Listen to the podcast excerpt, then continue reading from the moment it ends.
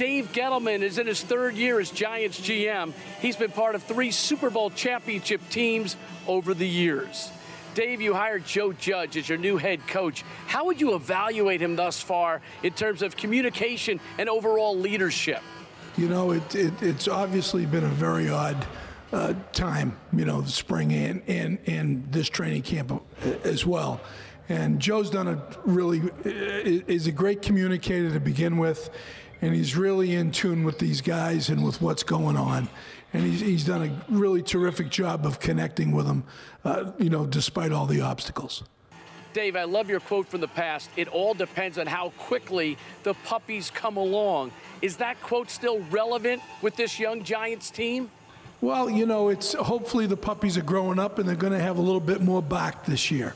Um, you know, we, uh, um, you know, it's really funny. Back in the day, Bill Walsh, when he wrote the book The Winning Edge, had a two-year rule, uh, and for players. Well, now because of the way the college game is is so much different from ours, we've got a three-year rule, and so and and these guys are growing up, so we're we're excited about them. You re-signed Marcus Golden, who had 10 sacks to lead the team one year ago. Do you think you have enough components to engineer a pass rush? Well, I think that, you know, again, like we just mentioned, Bruce, you know, Lorenzo's getting better, X Man's getting better, Dexter Lawrence is getting better. They're all improving. And it's, it, you know, a, a, pass rush is really a group effort. So add, with Marcus added, we're, we're uh, uh, you know, confident.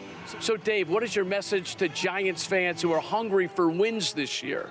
Okay, we, are gonna, we're putting a very competitive NFL team on the field.